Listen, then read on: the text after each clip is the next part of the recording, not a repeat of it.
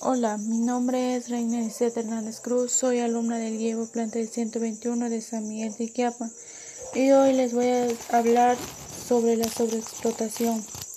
Bueno, la sobreexplotación es hacer uso o aprovecharnos de forma excesiva de un recurso natural, por ejemplo, los árboles. Talamos muchos árboles o tiramos por demás basura al, al río lagos o mares. El desastre es un término que hace referencia a los enormes pérdidas de materiales y vidas humanas ocasionadas por eventos o fenómenos naturales como terremotos, inundaciones, tsunamis, deslizamiento de la tierra, entre otros.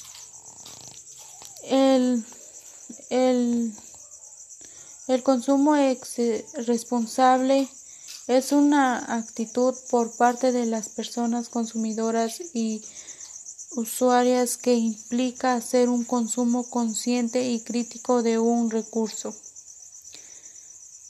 El deterioro ambiental es la pérdida de la capacidad del medio ambiente para satisfacer las necesidades sociales de la biodiversidad y ambientales de la Tierra. Tres causas de, del deterioro ambiental.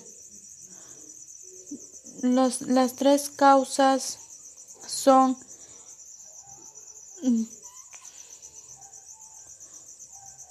la tala excesiva, la contaminación de ríos, lagos y mares, la emisión de gases en la atmósfera.